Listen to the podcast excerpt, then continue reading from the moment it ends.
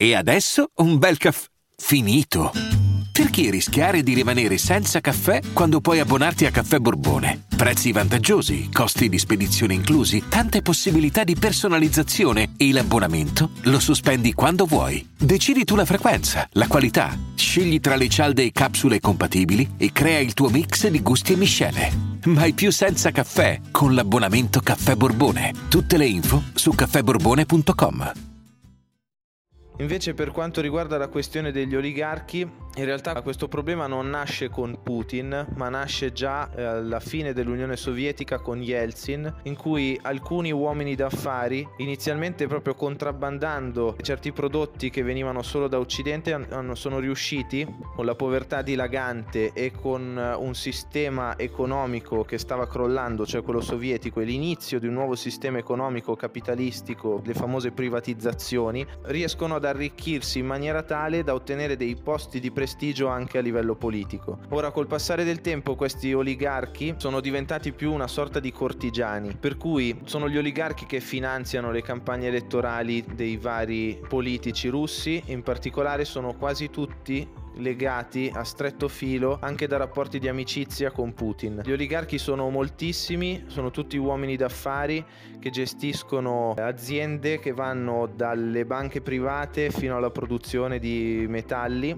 oppure gestione per esempio come Roman Abramovich che è molto famoso di squadre di calcio come il Chelsea. Le sanzioni dell'Occidente quindi mirano sempre a colpire gli oligarchi che come dice la parola stessa sono i pochi che detengono il potere sia economico ma anche politico all'interno della Russia. Tra il 2000 e il 2004 Putin stipula con loro quello che agli occhi di molti analisti è stato inteso come un grande affare, cioè permette agli oligarchi di mantenere i loro poteri indiscriminati a livello economico sulla Russia e sui giri d'affari che coinvolgono la Russia in cambio di un esplicito sostegno alla politica e al governo di Putin. Tra l'altro la cosa interessante è che questi oligarchi sono liberi di tenere i loro soldi nelle banche svizzere. Qui mi collego, se posso, a una questione di, di, stretta attualità. È la prima volta nella storia che la Svizzera si toglie di mezzo, diciamo, la casacca della neutralità e ha accettato di comune accordo con i membri della Nato di porre sanzioni contro questi oligarchi russi. Se la, la Svizzera non avesse fatto questo, probabilmente per la Russia sarebbe cambiato poco, nel senso che i soldi comunque i, gli oligarchi ce li hanno nelle banche svizzere, ce li hanno sempre avuti lì e, e avrebbero continuato ad averli lì. Invece il colpo che l'Europa e la Nato ha assestato alla Russia questa volta è veramente pesante. Ci sono dei, delle cifre spaventose, miliardi persi in un solo giorno da parte degli oligarchi russi e infatti diciamo che l'appoggio interno del governo russo è venuto un po' calando proprio in questi giorni.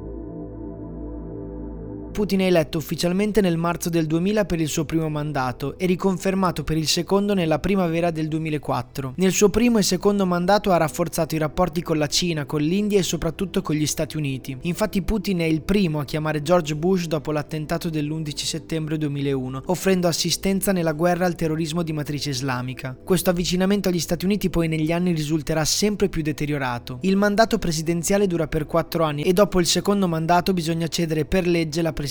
Quindi Putin spinge il suo delfino Medvedev alla presidenza e si fa nominare di nuovo primo ministro, accertandosi però prima di far approvare alcuni provvedimenti che avrebbero spostato e rafforzato molto potere sulla figura del primo ministro, a scapito del presidente e degli altri ministri in carica. In questi quattro anni di mandato da primo ministro risolve la guerra in Georgia, è il primo leader russo a visitare ufficialmente Gerusalemme, viene anche accusato dell'omicidio politico dell'ex colonnello del KGB Litvinenko e dell'uccisione della giornalista Anna Politoskaya, accuse che non troveranno mai riscontro. Intanto il Time lo ha eletto persona dell'anno 2007 rafforza i rapporti con la Turchia di Erdogan, con la Germania della Merkel, con gli Stati Uniti di Obama e con l'Ucraina di Yulia Timosenko. Nel 2011 proprio la Timosenko viene accusata dal tribunale ucraino di abuso di potere per un contratto decennale di fornitura di gas siglato proprio con Putin. Questo suscitò una forte protesta da parte di Putin stesso. Giusto per contestualizzare Zelensky in questo momento è da poco diventato produttore generale del canale TV ucraino Inter TV. È un comico di successo da qualche anno e si sta affermando nel mondo televisivo sia dietro che davanti alle telecamere.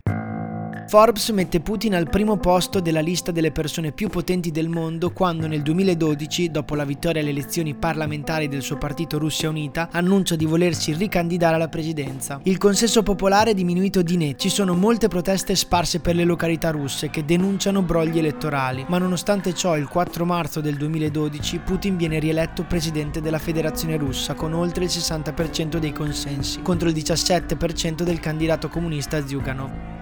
I rapporti con gli USA intanto continuano a deteriorarsi perché Putin accusa la Clinton di appoggiare i manifestanti contro la sua rielezione. Una delle prime emergenze che Putin deve gestire da nuovo presidente riguarda l'Ucraina. Nel 2013 infatti sorgono delle manifestazioni contro il progetto di adesione di Kiev all'Unione Euroasiatica voluta da Mosca. In particolare le proteste sono contro l'allineamento tra il vertice ucraino e il Cremlino. Tra la fine del 2013 e l'inizio del 2014 le varie manifestazioni portano alla fine della presidenza di Yanukovych in Ucraina per arrivare ad una nuova classe dirigente più vicina all'Occidente. Sì, è un periodo, quello del 2014, in cui la Russia si sente palesemente sotto attacco. Infatti Putin eh, adesso ha smesso di, di, compiere scelte, apparentemente perlomeno, ha smesso di compiere scelte dettate dalla razionalità, ma eh, la sindrome d'accerchiamento dal suo punto di vista era abbastanza palese in quegli anni. L'Ucraina eh, nel, tra il 2013 e il 2014 è passata da un governo filo russo a un governo filo atlantista, filo europeo più che altro. Putin quindi decide prima di tutto di annettere la Crimea sia con eh, la presenza di militari russi sul suolo ucraino in quella penisola appunto che è la Crimea sia con un referendum che è stato diciamo votato che ha fatto sì che la Crimea venisse annessa direttamente alla Russia nel 2014 poi subito dopo sono entrate in ballo le questioni legate alle minoranze russofone del Donbass di cui abbiamo già discusso e che sono la causa vera del conflitto che oggi ci troviamo ad assistere. Questi sono anche gli anni se vi ricordate della tragedia che ha coinvolto la Siria. C'è stato un periodo che proprio è quello tra il 2013 e il 2014 se non sbaglio in cui sembrava che il califfato dello Stato islamico guidato dal Baghdadi potesse prendere il sopravvento sul governo siriano di Bashar al-Assad che è sempre stato alleato prima dei comunisti durante l'Unione Sovietica e poi della Russia. Questo non tanto per una questione legata all'ideologia anche se sono entrambi sia la Russia che la Siria figlie del socialismo ma per una comunanza di intenti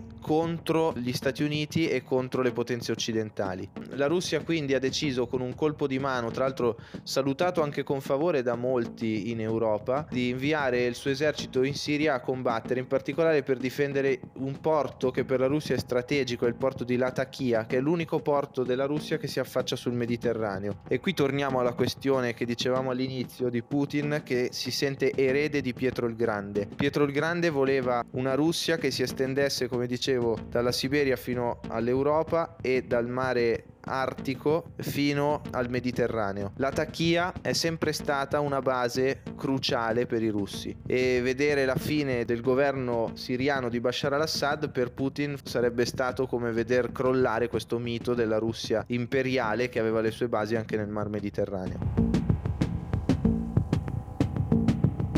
La Crimea, come dicevo, è stata annessa alla Russia nel 2014 tramite referendum. Sempre nel 2014 la minoranza russofona del Donbass, cioè le due province di Donetsk e Lugansk, si sono dichiarate indipendenti e hanno iniziato una lotta armata contro l'esercito ucraino. Dal 2014 fino ad oggi è durata quindi otto anni di guerra, si dice a bassa intensità, che però ha causato diverse migliaia di morti sia tra i militari di entrambe le parti sia tra i civili civili. Ultimamente, proprio negli ultimi giorni, stiamo assistendo all'invasione russa che è dovuta proprio all'inasprimento della lotta per il Donbass. Le repubbliche autoproclamatesi libere di Donetsk e Lugansk hanno chiesto alla Russia di riconoscere la loro indipendenza.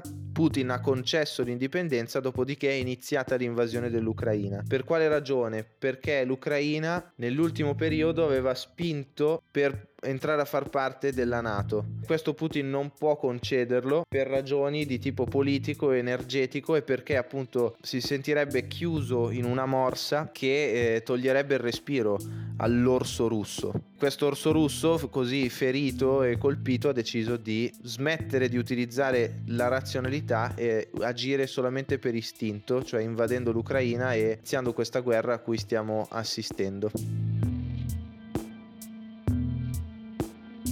Nella primavera del 2018 Putin viene eletto per il suo quarto mandato. Nella Duma il suo partito Russia Unita ha la maggioranza nuovamente. Nello stesso anno intanto nasce in Ucraina un partito politico creato dallo staff di Kvartal 95, casa di produzione televisiva ucraina. Questo partito è ispirato alla serie Sluha Narodu, in italiano Servitore del Popolo, serie di grande successo dove il comico Zelensky interpreta il ruolo di presidente. Un presidente onesto, capace di superare in astuzia gli antagonisti e i detrattori. La serie ha così tanto successo successo che il partito di Zelensky viene fondato veramente e da sei mesi dalle elezioni presidenziali del 2019 viene annunciata la sua candidatura alla presidenza. Voglio entrare in politica per portare al potere persone professionali e dignitose che vogliano veramente cambiare l'umore e il timbro dell'establishment politico.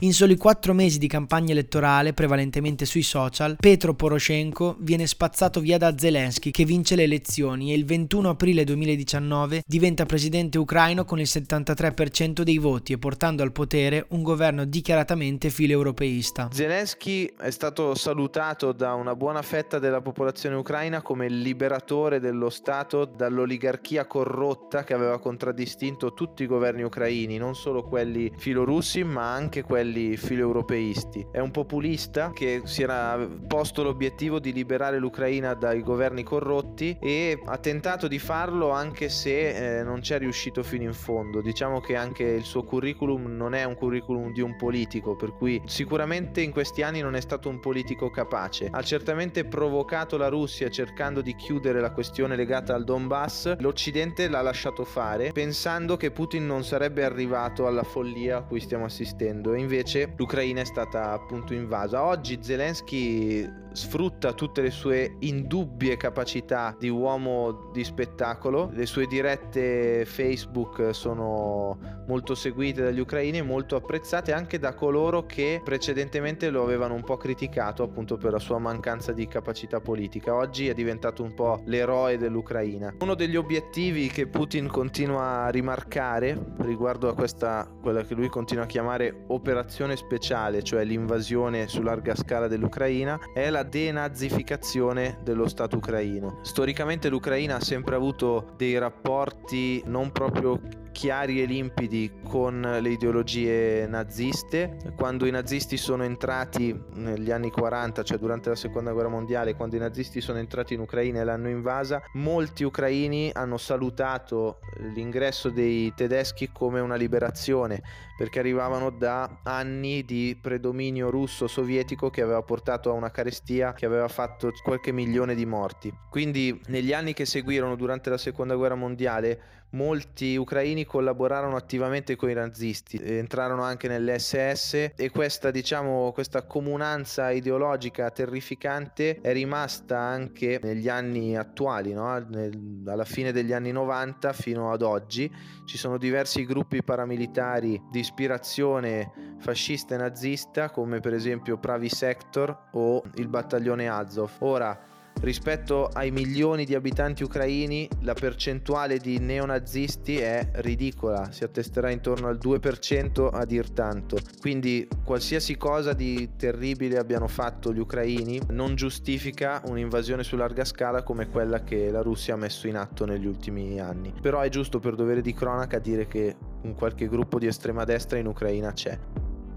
Questa denazificazione quindi la, Putin la sta utilizzando e brandendo un po' come un pretesto per riuscire a fare i suoi interessi, che sono interessi molto più grandi rispetto alla mera estirpazione dei neonazisti in Ucraina. Tra l'altro i neonazisti in Ucraina sono anche a, a detta dei russi responsabili della recrudescenza delle violenze contro la minoranza russa del Donbass, quindi secondo i russi i neonazisti sono i veri responsabili della guerra in Donbass. Quello che Putin fa è una generalizzazione di tutti gli ucraini visti come nazionalisti, neofascisti e neonazisti, dimenticandosi che Zelensky per esempio è di origine ebraica, la famiglia di Zelensky è, è, è di origine ebraica. Solo una noticina interessante rispetto alla storia che lega Ucraina e Russia, Putin e Zelensky portano lo stesso nome, Vladimir in russo, Volodymyr in ucraino. Guarda caso il fondatore della Rus di Kiev e colui che ha portato la Russia a divenire uno stato vero e proprio, tra l'altro convertendo la sua popolazione al cristianesimo è stato proprio il principe Vladimir di Russia. Niente, questo mi sembra un po' ironico e nello stesso tempo interessante, no? Sapere che i due contendenti sono legati da un eh, comune nome che è segno di una comunanza anche di storia e di popoli e di cultura.